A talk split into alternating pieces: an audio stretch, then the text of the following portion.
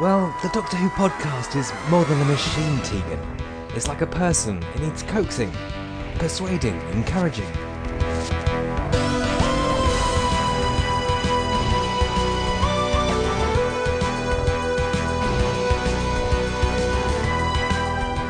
This is the Doctor Who podcast, and in this episode, we will be looking at a few of the recent Big Finish releases that form what is known as the Klein trilogy.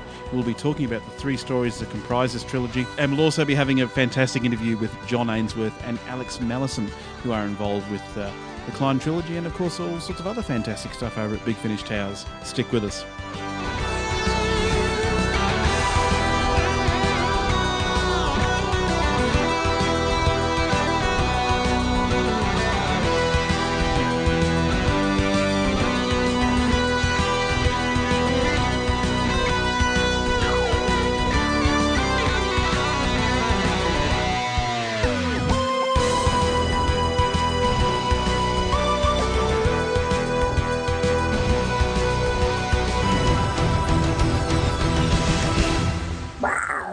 Was that a duck like being shot with an elephant gun or something? Or? I was, try- I was trying to do the TARDIS sounds. Like That's just a man. It sounded like a duck sort of mid quack being shot by an elephant gun. It did a bit, didn't it? Not that I have any like firm practical basis for knowing what that sounds like. If it ever did happen, I think then that's what it would sound like. You don't want to hit. You don't want to shoot a duck with an elephant gun, do you? Because it, it, it, it just like totally destroy the duck. It's a bit of an overkill, isn't it? And it and it wouldn't taste very good. It would mm. sort of defeat the purpose, wouldn't it? I want to go down to Asda and get some duck for lunch now. But speaking of ducks, Yes. it's time to talk about a few of the fantastic releases from the fantastic bods at Big Finish Towers. Um, these have been out for a little while, and we've been quite remiss in not getting around to talking about them. But we're going to be talking about the Klein trilogy. For those that don't know what it is, there's a, a story from very, very early in the Sylvester McCoy run of Big Finish Audios called Colditz. And it had a character in it by the name of Klein, who was a German officer who seemed to know more about what was going on than uh, seemed quite possible for someone from uh, that particular story, which was set during World War II. She was such a fantastic character that the uh, Big Finish boys decided to bring her back and give a whole trilogy to her. So, in this episode, we'll be talking about her original story, Colditz, and the three stories that comprise um, this fantastic new trilogy A Thousand Tiny Wings, Survival of the Fittest, and The Architects of History. And I've been remiss in not saying hello, Tom. Hello, Trev. I forgot you were hiding there in the corner there. That's okay, I'm perfectly happy. All right, well, we should get into talking about these stories. And first, let's uh, hear from James, who has done a review of the story that started it all back way back at the beginning of the McCoy run of Big Finish Audios, Colditz. Right, thanks, Trev. I'm joined once again by Luke from the Minute Doctor Who podcast. Hello, Luke. Thanks for returning so soon. Hello, James. It's good to be back. This time we're going to be talking about a very early Big Finish release, Colditz. And this was released all the way back in 2001, notable for a number of reasons. Um, what, what's your background on Big Finish, Luke? Have you been into them? Or are you following them still? Uh, yeah, no, well, I, I haven't really listened to them for a while. I uh, I used to borrow them off a friend, uh, and then I moved away to uni, and, and my friend was obviously not in the same city as me. I, I got up to the beginning of the uh, second or third Paul McGann season, I think. Um, but I also um, bought the Dalek Empire, the first couple of Dalek Empire series, which I really enjoyed. Uh, loved dipping back into those. But um, as to Big Finish's recent output, I'm I'm it's a mystery really. So it was nice to revisit this one, which was obviously one that I listened to when it when it came out back before Doctor Who came back to the TV. Mm, indeed. I mean, that's one of the reasons why we're actually reviewing this now, is because some of the recent Big Finish output has decided to take elements of Colditz and expand it into a brand new trilogy. So for me, it was interesting to revisit after all these years as well. I have a feeling I've only ever heard this one on two occasions, and the last time I heard it was probably two or three months or so ago. So, um, some of the detail I think I'm going to be relying on you for, Luke, really. they all kind of merge into one. What's your feeling, given that you've only heard this well, in the last couple of days or so? Yeah, I mean, I, I on the whole, I really enjoyed it. I mean, uh, I remembered the odd detail, the general basic arc from uh, from when I listened to it the first time, and and the cliffhanger in particular to episode two was one that I saw coming because I was like, I remember what's happening here. But it's one of those rare episodes for Doctor Who, really, where time travel actually plays a, big role in the Mm. plot. Mm. Um, and I, I, I'm a big fan of those kind of episodes, even though you, it takes a while to kind of wrap your head around it. but yeah, really enjoyable kind of taking the idea of the TARDIS landing somewhere and the Doctor losing it and it and it changing history. This kind of Mhm. artifact, this high technological artifact, um, changing history. And obviously, in this case, it's uh, the Nazis winning the war. So um, it's it's it's an interesting interesting uh, play. And um, yeah, I mean, I, and again, like Mark Gatiss says, I, I love the old war movies, and, and this is uh, again the Doctor Who spin on uh, escaping from Colditz. Um, Yes. So uh, really enjoyed that element of it too. Mm, no, I have to admit, I thoroughly enjoy, well, particularly the Seventh Doctor in really, really serious settings. And the Second World War, I mean, clearly you, you can't really get much, much more serious. There are other plays as well uh, that he features in far more bloody and more graphic wars. But but fundamentally, um, I, I agree with you. Your initial point that you made about um, time travel being central to the plot of this story is absolutely correct. Um, and I have a feeling it's the very first time that Big Finish really attempted to tackle that kind of story. Uh, normally, um, I don't know whether or not this, this chap who I'm thinking about had not come to Big Finish's attention in 2001, but that kind of story is taken care of by Jonathan Morris. Um, he he absolutely loves writing stories that uh, play around with time travel. Uh, but this one's written by Steve Lyons, who's been a long time contributor to uh, many different forms of Doctor Who um, over the years, books, plays, and all manner of other things as well. And I like to think that it's only going to be a matter of time before we actually see a, a fully fledged script for the new series from Steve Lyons. But yes, yeah, so at, at what point, Luke, uh, when you were listening to this, did you start to think? Hang on, something is really not quite right here. There's going to be a major twist soon. I mean, I, I it's difficult to say because, as I say, I, I I knew what the major major twists were from from when I first listened to it back in 2001, and that's obviously a long time ago. Um, and I, I can't remember how much of the, the preamble that I'd read in Doctor Who magazine before it came out to know what was going to happen.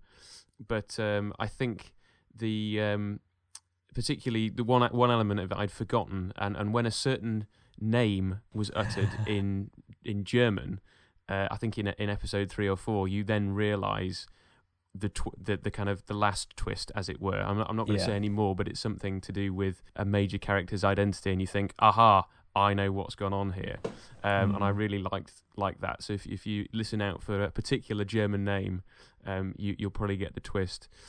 But just just the the general idea of it kind of coming round on itself and and and not I, I, I still can't quite work out where the loop of time begins in the story and, and whether it kind of fully hangs together. But to be honest uh, I think it's such an entertaining story that um, it, it just works. What one other point that, I, that I'd love to bring up is um, one of the uh, the guest actors, and I, I had no idea who this chap was the first time I listened to this, and uh, and I'd forgotten what he sounded like, and obviously this time I went into it knowing that one of the Nazis was played by none other than David Tennant, um, and so it was very very strange to hear this uh, dearly departed Doctor playing a, a vicious bastard, basically. Um, No, absolutely. I mean, I, I didn't know who he was at the time either. I mean, why would we? I mean, he wasn't particularly famous in 2001. Um, however, when I listened to it more recently, when of course you know he's in it, then, I mean, despite the fact he's putting on an extremely strong German accent, he doesn't completely succeed in covering up his Scottish accent. so he's kind of Scottish German to me. Yeah, it, it is. It is a strange voice, and obviously, obviously at the time, I just thought, well, this is just some actor doing a German accent. And obviously, when you know it's David Tennant, you come with various preconceptions, and so I think Yeah. to some extent that destroyed some of the character for me actually because Yeah, I was like I can't quite believe in you as an evil person anymore um, even though he, he, he, he is through and through and um, gets his, his comeuppance in a rather vicious way at the end Yeah, he is a ra- he is a rather nasty piece of work, and um, Big Finish had a had a habit of casting David Tennant in particularly nasty or brutal roles. Yeah. Um, so when you consider that he actually went on to become the main protagonist in in Doctor Who, then you know that's quite an about turn. Yeah, yeah. I mean, it, it, it gives a good picture of, of his range because I, I think some people are, are not a bi- are not a big fan of his acting as the Doctor, but actually I think he is he is very good and he, he does play a, range of, of parts very very well. Just his his recent departure as the Doctor kind of clouded it for me. I think. Moving on to talking about Sophie Aldred's portrayal, obviously there's a bit of a connection with Ace and Nazis from the TV series with uh, with Silver Nemesis, and although they're never really referred to directly in Curse of Fenric, it's Yeah. set around the Second World War. How did you feel Ace's or Sophie Aldred's portrayal uh, came across in this particular play? Because I thought it was very strong. in, in, I suppose in the play you've got only the two female characters. You've got uh, the main bad guy is a woman uh, called Klein. I'm sure we'll touch on that in a bit, and obviously Sophie Aldred. So she's very much holding her own corner uh, in amongst uh, the, the the the German prison warders and the. Uh, British prisoners of war who are like, who the heck is this? Is this woman? And I guess they just assume that she's some kind of spy, um, which is why they help her. But it, she's very much kind of having to fight which is I think a lot of the time what Ace was doing on on screen as well. Um, and obviously there's a progression for the character. This is the the first story in which he decides to drop the Ace and become Mm. just McShane, um, which I think at the time I thought, ooh, not really sure about that. Um, But I, I think it does kind of work as a as a character progression, and I think uh, I've always liked Ace, and I think Sophie works very well on audio, um, and and always gives a good performance. Yeah, I think she works considerably better on the audio than her early portrayals on the TV series as well, because she just took what she'd done with the character in the last couple of stories and, and, and ran with it. And I think it's almost seamless. I mean, you can actually tell there are some differences between some of the Doctor's portrayals, most notably Colin Baker. He is a slightly different version of the Sixth Doctor in these Big Finish plays, but Ace, I think, is the most believable of the characters in terms of where they've taken her. And uh, I, I think this is the start of quite a large story arc for for Ace, where she goes through calling herself McShane, which I, I I think it worked in this particular play, but it doesn't work as a story arc. And as soon as they got back to calling her Ace again, I was actually quite pleased. Um, but on the whole, I, I thought this was an extremely strong story for both Sylvester McCoy and Sophie Aldred, and uh, Yeah, I thoroughly definitely. enjoyed re-listening to it. Yeah. hmm Yeah, it was definitely a, a, a nice trip down memory lane. Negative aspects, I would say that there are some aspects of the music which work, and some that are just horrendously intrusive. And and there is always that limitation of of the of the Big Finish format. It, it's um it's kind of like Thunderbirds in that regard, in that when you're a kid and you watch it, you don't realize that it's the same voice actors every week. Um, and obviously, although you get different guest actors for each of the Big Finish plays, there are some people that just crop up time and again. Mm. And uh, Toby Longworth playing the, uh, the the camp commandant was one of those voices, and I'm just like, oh man, he's great, I love him, but he's just in so many of these things. uh, is not anywhere near as recognisable as Nick Briggs, um, particularly in the early Big Finish plays, where he features as practically every single computer, every single robot, and pretty much every single monster. Mm. Um, but yeah, I didn't have a problem with, uh, with with Toby Longworth. I thought he was uh, I thought he was reasonably believable. Okay, and the reason as to why we've actually gone back and revisited this particular play is because Klein, uh, you mentioned her earlier, Luke, is is the main villain, and apparently was so intriguing to Big Finish they just had to come back and revisit her. Now, for me, I don't think this character stands out particularly as anything different or a cut above all of the other characters that they were coming up with in different plays. So it was somewhat of a surprise to me that they, they decided to, to, to bring her back. But having said that, there are some questions that are simply not answered in this play. So I suppose that must have been the basis for them deciding to revisit that era. Yeah, I mean, she is the the, the one loose end uh, that e- even though the uh, the whole time paradox is sorted out by the Doctor at the end, she is still hanging around in our 1945, and so you're like, w- well, what did happen to her? And and the Doctor kind of seems to gloss over that at the end. So that was a, Mm. a, a loose end that they could, if they chose to, come back to, and obviously they have now. Um, Mm. I, I haven't listened to any of the new plays, so I don't really know where they've gone with that story. Haha, it's quite interesting, and you'll hear Tom and Trev talk about it as soon as we've finished. um, okay, that's about it, I think, uh, for, for Colditz. Um, you can pick this up for £5 at the moment at bigfinish.com. Worth the money, Luke? Oh, definitely for a fiver, I would I would buy it. No, I'd, I'd fully endorse that view as well. If you're a fan of Sylvester McCoy's Doctor, then you certainly won't be disappointed with this release. Thanks very much, Luke, for joining us for a very brief review of Colditz. It's been a pleasure. Thanks for asking. And we'll speak to you again very soon, I'm sure. Back to Trev and Tom. Thank you, James.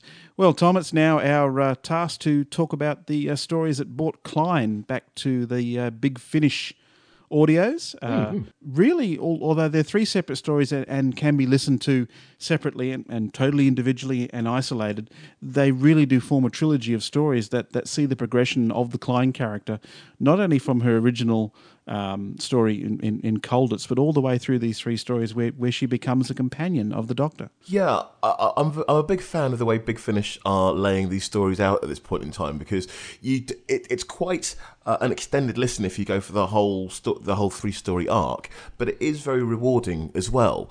Um, I think it's been said before that maybe Big Finish are now um, looking to not so much looking to cultivate new fans, but to serve an existing fan base, which is kind of obvious from the way these stories are laid out. But it doesn't take anything away from them. They're really well produced. The characters are very strong. Uh, perhaps we should get straight into it and talk about A Thousand Tiny Wings. Um, I, I really liked the the mix of pseudo historical because it's set at the uh, time of the Mau Mau uprising in Africa with base under siege. So it, it, it's it's astonishing. The sound design for the whole play is very very good because it gives you a very strong sense of being there uh, in the environment. And and again, you've got these great characters which do I was going to say leap off the page, but do leap out the stereo because they're so well written.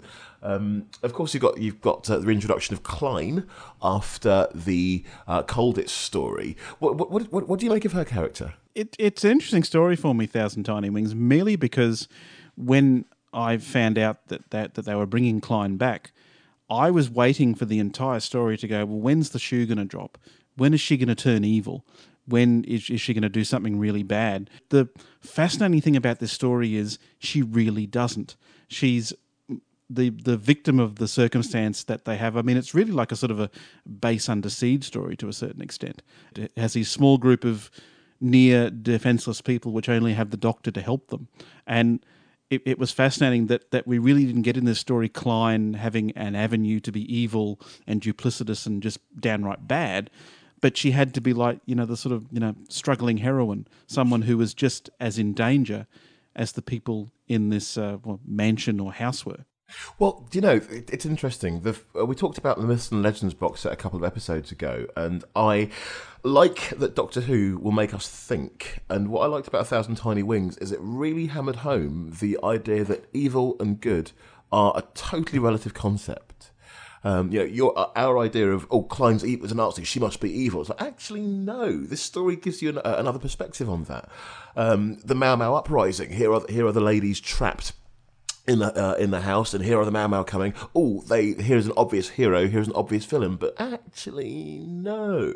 Then again, then we've got the introduction of the alien, and of course the thousand tiny wings. I'm trying not to give too much away for people who haven't uh, listened to this, but again. It, it does that thing that I think makes me a fan of Doctor Who, in as much as it makes me think and to question my own motivation as I'm experiencing experiencing the story. So the thing I took out of this, uh, without getting too far into it, is that evil and good are, are very much a relative concept.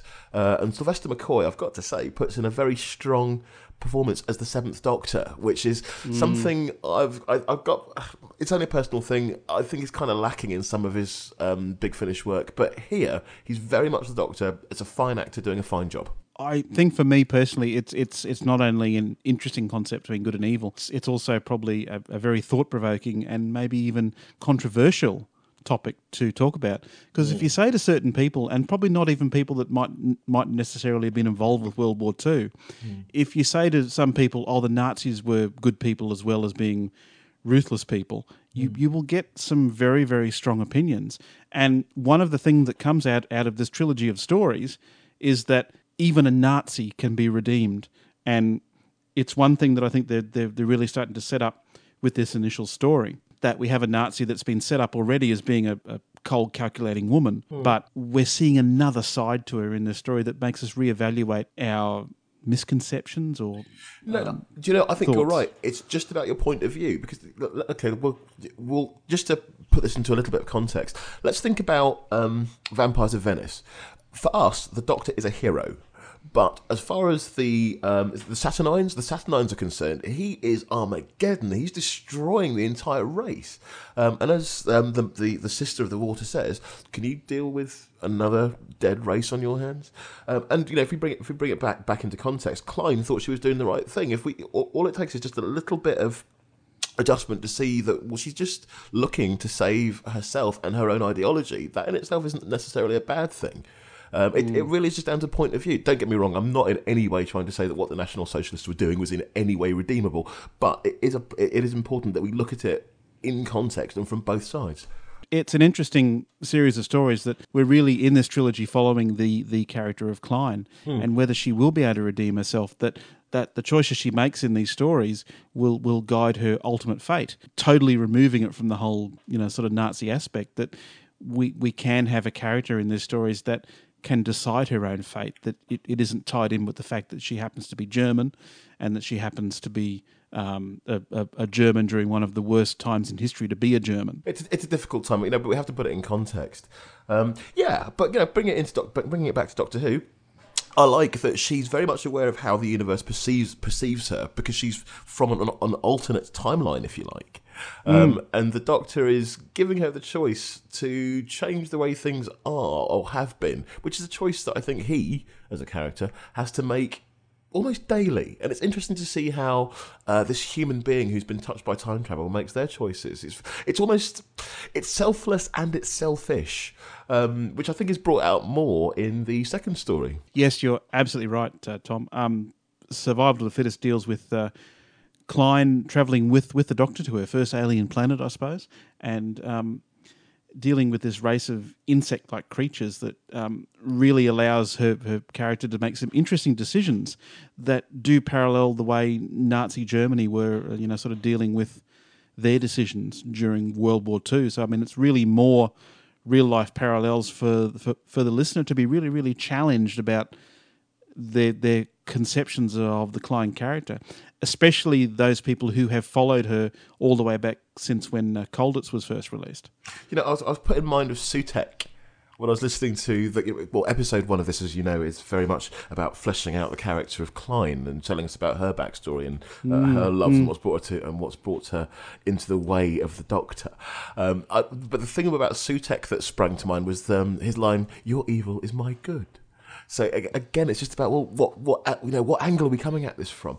Um, but but uh, uh, we've got to be honest. One of the greatest things about Survival of the Fittest is that it's Ooh, I don't want to give too much away. There's a very good central character in it. Um, who you would expect to be there if you've heard Colditz, and and for and whom it is a joy to hear in the same story as Sylvester McCoy. Is that dancing around it enough? I think you're being pretty uh, vague about it there, Tom. Yes, yes, yes. But listen to the first episode of this story, and, and you'll be in for a pleasant surprise. A very pleasant surprise. It's brilliant. Uh, it, it, it's good to hear Johann Schmidt uh, playing a part in this story. Definitely. Yes, yes. really, really clever use of time travel, which um, which which I think B- Big Finish often do very, very well, and uh, certainly for Survival of the Fittest, it, it has a really interesting first episode. One that when I first listened to, it, I thought, well, what's this all about? It's it sounds like a companion chronicle type format with the with with one character recounting almost in uh, written format what happened to him or her. But uh, yeah, it, it, it really fleshes us out well, and, and it sets up quite aptly, I think, you know, the rest of the story with the decisions that the character makes, and um, what ultimately happens at the end of this story sets up the uh, third and, and last story in this trilogy, which is where the, the, the real action happens, uh, Architects of History. Yeah, yeah, yeah. See, my problem sometimes with Doctor Who is this, is is not is the idea of the time travel element. We the way it's presented to us is it's presented in a really easy, simple. We get in TARDIS, we go back in time, kind of way. But we have to understand that every time there is a, in the fiction, of course, every time there's a change made in the past, it affects the future, and we get branching and we get timelines. And I think this story, almost more than any other, well, apart from next week's episode on TV, um, deals with what happens if you make a set of cho- if you make a specific set of choices and both timelines are running concurrently. It's because uh, uh, well, and, and this is this is the choice that Klein has to make, and this is the choice that I think the Doctor has to make all the time that he finds so difficult. Um, well, what do I destroy so that this lives? Can I? How do you make that decision? On what do you base it? What experience do you base it on? Architect's History is a fascinating story for me because it, it really finally, after two stories, gets to the story that I was really expecting the whole trilogy to be about duplicitous, bad, evil Klein. And um, the the Doctor is entrapped at the beginning of this story, and he pretty much spends most of the story um, forcing Klein to make a decision whether the the timeline that she believes to be the correct one is is the one that should continue, or whether she should trust in the Doctor and say, well, um, even though I despise you and I've been working against you all this time, um, the timeline that you believe in should be the one that should continue. And it, it's this story I think that really gives Klein the most character development of the entire trilogy because it, it really forces her to make some very important decisions. Yes, yes, definitely. Um, it, it's interesting. I mean, I keep drawing parallels with the uh, with the televised series as well. But again, what's highlighted for me in this story is the, the nature and power of choices. It's interesting that the Doctor is trying to make Klein make a very important choice, almost to absolve himself. But it's to her great credit that she manages, in, in the death of it, to put the choice back on the Doctor. Um, it's interesting. I mean, you know, parallels to to this story. I mean, obviously, I'm, again, I'm trying not to give anything away, but interesting parallels to this story would be perhaps looking at Inferno. Uh, and seeing the way that um, Liz Shaw's character, the the alternate Liz Shaw, is redeemed uh, at the very end. But that doesn't take anything away from Tracey Childs' performance or the way that the story plans out, because there's some great, uh, some great uh, villains in here, particularly the Selachians. I loved them. Um, but yeah, yeah, yeah, it's it's a good, intelligent telling of a Doctor Who story. And the thing I take away from it mostly is that Sylvester McCoy and Tracy Charles put in a great dynamic. It's um, yeah, it's a good journey to go on. I think. It is uh, the the the Klein trilogy and also the story that precedes it, Colditz. I would really strongly urge anyone who's interested in the Klein trilogy to go and check out Colditz first because while it's not a necessary listen, paradoxically, I think it's a really necessary listen if you want to fully get the whole Klein e- experience. Because Colditz on its own is is a really really good story, and it also deals with the concept of time paradoxes and time travel. And really, that's I think for me to a certain extent that that's what Doctor Who is all about. Um, paradoxes with time. That's makes some of the most interesting stories Doctor Who has to offer. Um, Colditz has it in spades. So does Architects of History. Um, but throughout all these stories, it has that one central character of Klein who has to make all these incredible decisions that affect not only herself but everyone around her because it's it's her decisions that shape the timeline. Yeah, her entire universe, definitely. So yeah, so please, please go go and give the Klein trilogy a, a listen. It's available from the Big Finish website at bigfinish.com. Available to purchase via old fashioned CD or this newfangled downloady thing. Um, it, it's it's it's a really really good listen, and uh, please check out all four stories. All right, up next, my interview with John Ainsworth and Alex Mallison, two of the uh, fantastic guys involved with these Klein trilogy releases and also many of the other things that you hear when you uh, subscribe to Big Finish. So it was my great pleasure to talk to them recently, specifically about the Klein trilogy, but uh, certainly a uh, celebration of all their work uh, with Big Finish. So uh, over to that.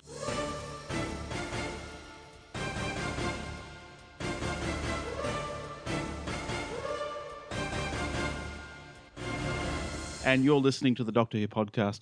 It's my great pleasure to have in the studio today John Ainsworth and Alex Mallison, who are in one form or another involved with some of the audios that we're interested in talking about today. The, I suppose, what's called unofficially or officially the Big Finish Klein trilogy of audios, which has which was released a few months ago from those fantastic bods at Big Finish. Um, hello, gentlemen. Hello. Hello.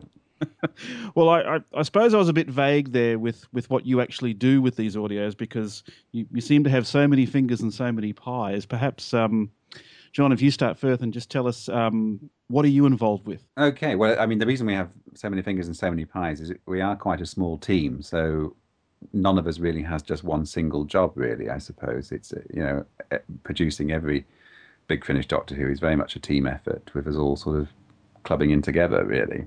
Um, for the Klein trilogy, I was uh, well. David Richardson is the is the the producer of the series, and he uh, asked me to be involved as uh, script editor because normally Al- Alan Barnes is the script editor for the the monthly ongoing Doctor Who's. Um, but uh, he and Nick Briggs occasionally need a little bit of extra time to work on things like the the Eighth Doctor uh, series, which is separate. So they have quite a heavy workload. So for the past couple of years, they've sort of had a trilogy off, if you like. And um, last year, last year's was the Key to Time trilogy, uh, and this year's was the the what became the Klein trilogy.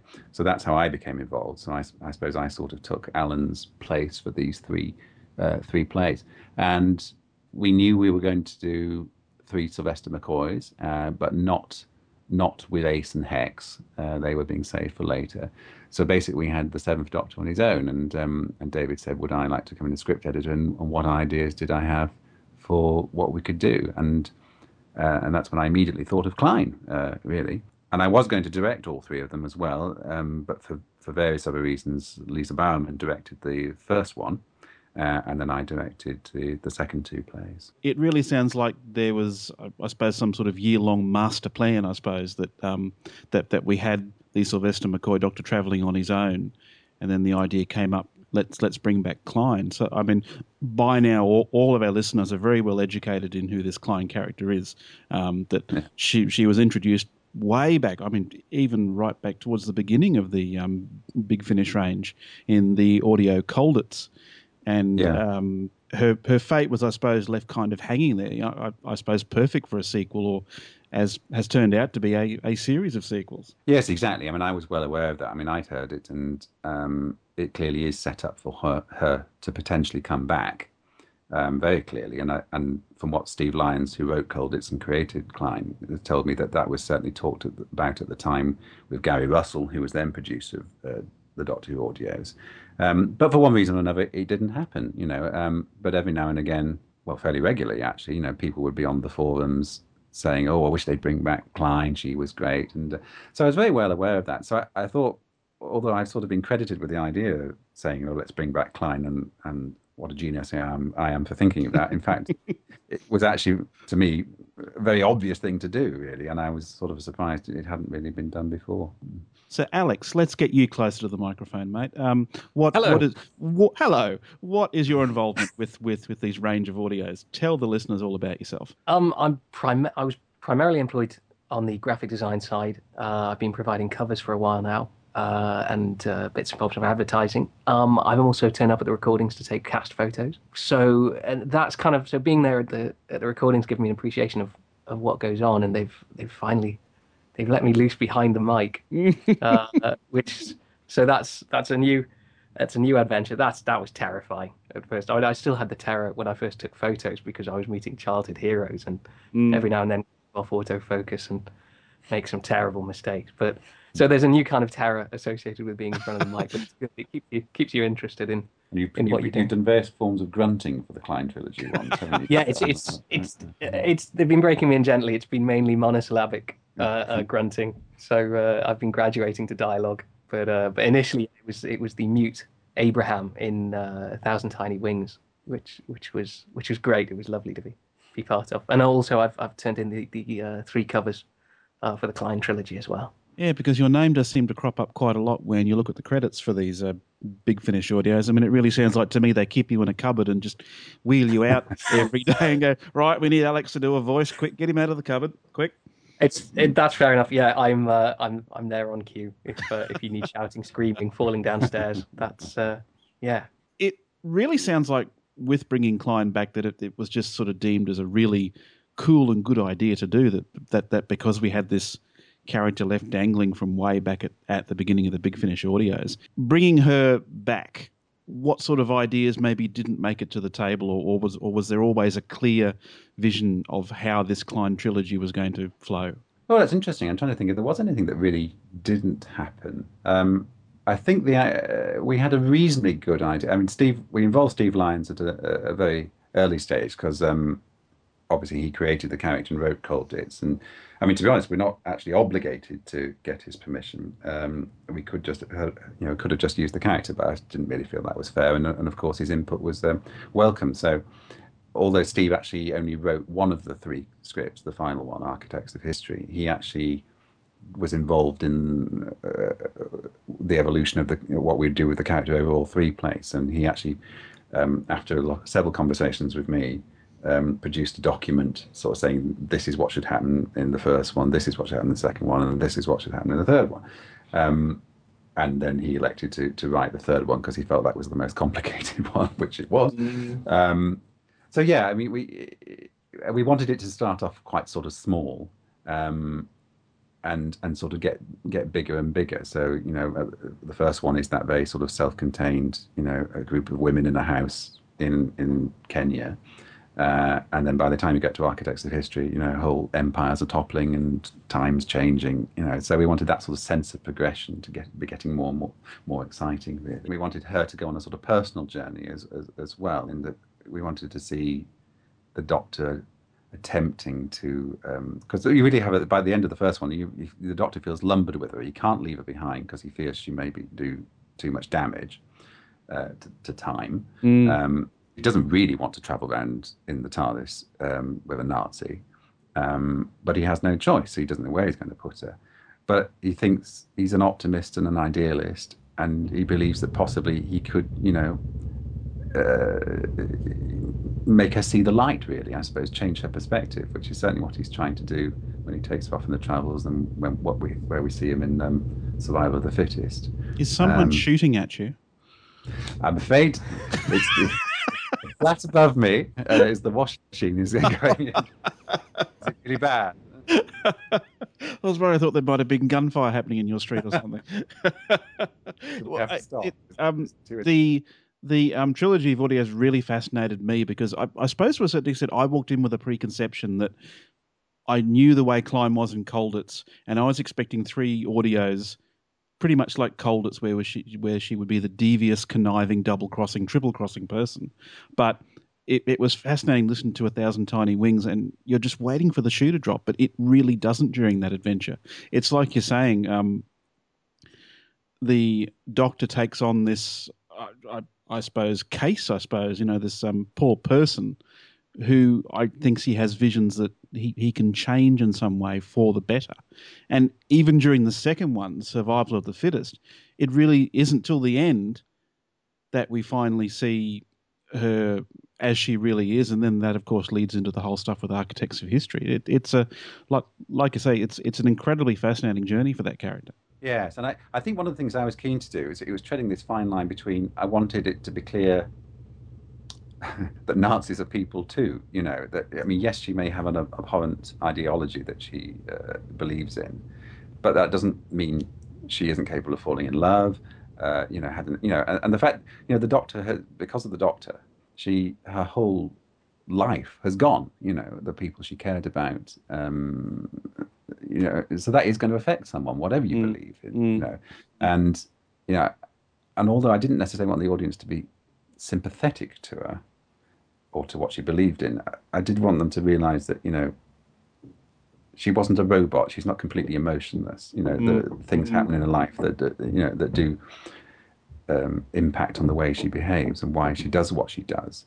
I mean, I think what you know, her sort of anger towards the doctor is completely understandable, and I, you know, and I hope that comes across really. You know, um, and the doctor does feel bad about it as well. You know, he's because you know a whole timeline that should never have come into existence mm. did mm. because of him really. It's but i like it, the way he stays he stays kind of conflicted right till the end of the story. I'm not going to go into the the end although i think a lot of people have heard it by now but he, he that that ambiguity of her character stays all the way through. He can never really fall on one side or the other with her because he sees he sees both sides. It's complicated and i, I enjoyed it because of that. No there's no right solution is what.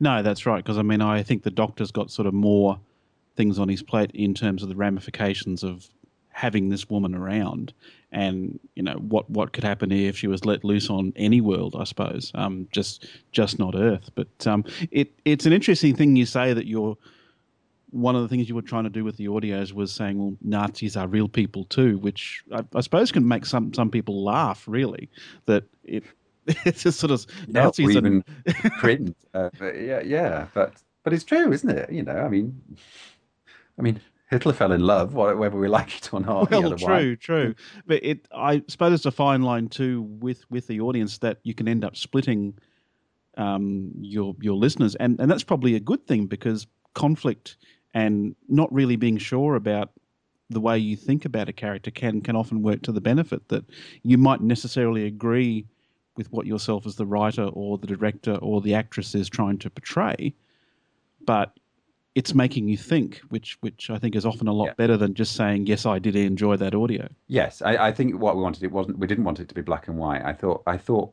I think why I was so excited about bringing Klein back was that she was. She had a very different and interesting motivation than say a lot of other Doctor Who villains. She didn't want to rule the universe, or or, or even if she did, not for.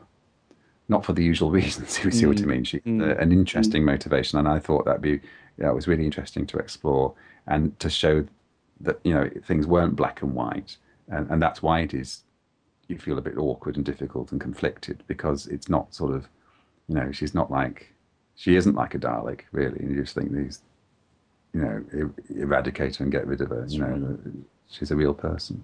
Alex, um, I, I was looking through the credits there, and I did notice that, that you did the voices for the carrion in Survival of the Fittest, and, and the wonderful Yes. Selachian soldiers from the, the Arctic history, and and I must say it was those two voices that I, I really really enjoyed in these audios. I mean, they were wonderfully realised aliens. They just weren't, you know, sort of carbon copies of a Cyberman or a Dalek. They they really sounded like their own separate, unique race. It was fantastic.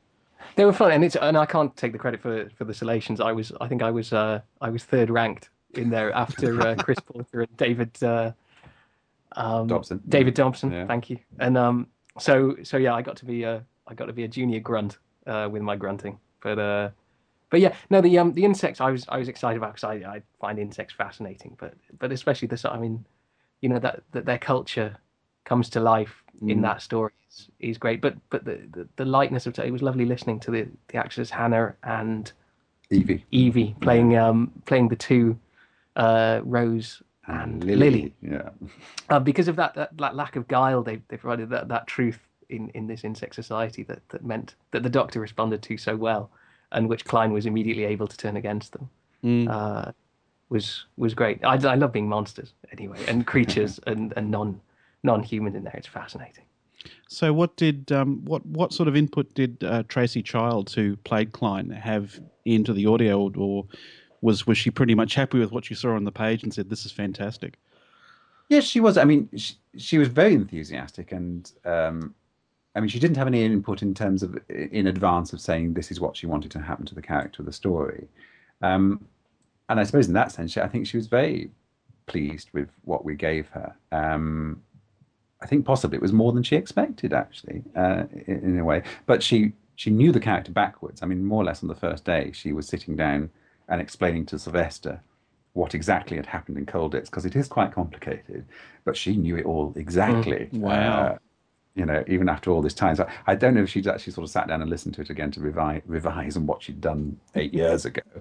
But she knew it very well indeed, and uh, and I think she she responded very well to the we did the one episode story on the survival of the fittest release, um, Klein's story, which um, I think she really enjoyed that because it gave her a chance to have this little love affair. Um, and, and find out exactly what had happened prior to Colditz, uh, which uh, she really enjoyed. She was great. Have you been privy to any of the uh, fan reaction to these stories at all? Well, yeah, we've uh, we've been looking at our own forum on the Big Finish site as well as the the other Doctor Who forums and some reviews, and it's been extremely positive uh, on all three. Actually, the whole trilogy's been very successful, I think, which is um, gratifying, you know, and um, yeah, we, we couldn't be more pleased, really. So uh, yeah, what can I say? One question I want to ask you, I suppose it, it might be a little bit of left field. Who do you think the Big Finish audios are created for?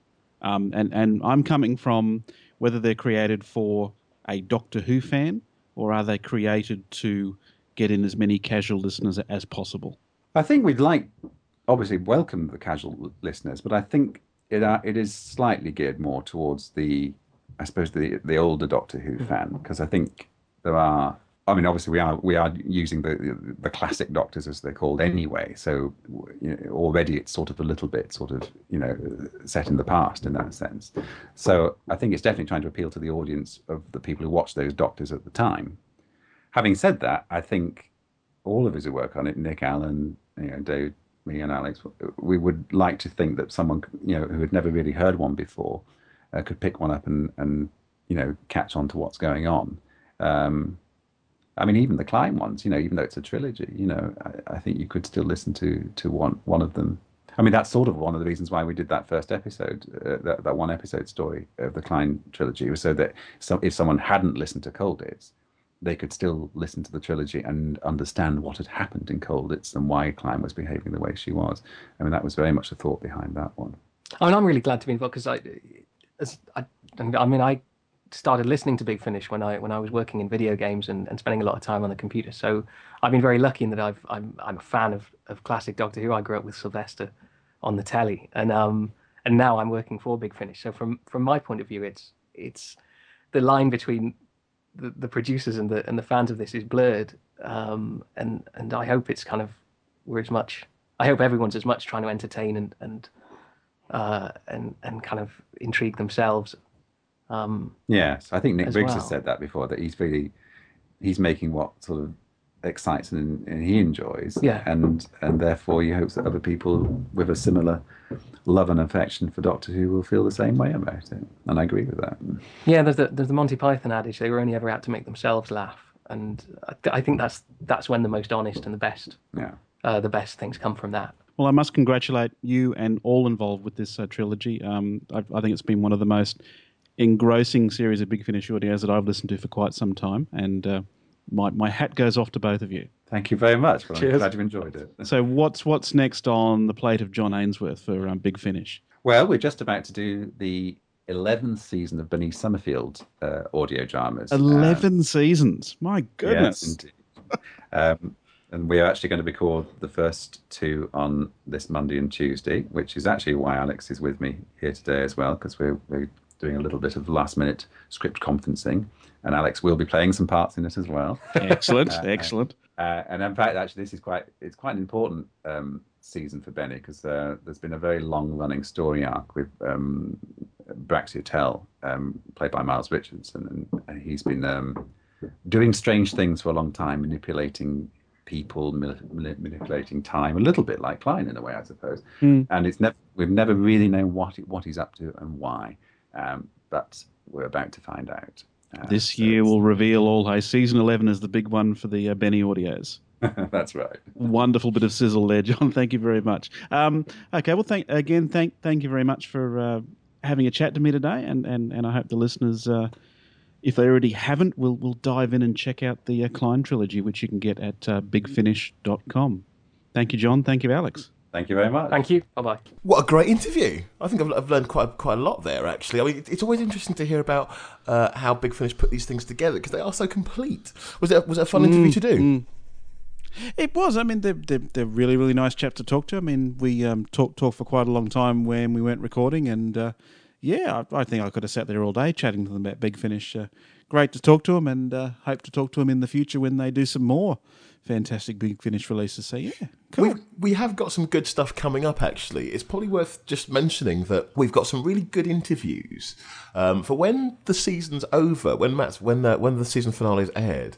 Uh, in the downtime between the seasons and the Christmas special, we've got some really good stuff lined up. We have uh, some interviews from some quite high-profile writers and some other things to look, and some uh, some old characters and actors. We've got some stuff you to look forward to. I think definitely. Oh, I tell you, we're we're going to keep your ears busy even when Matt Smith isn't dancing around on our screen. So yeah, good stuff.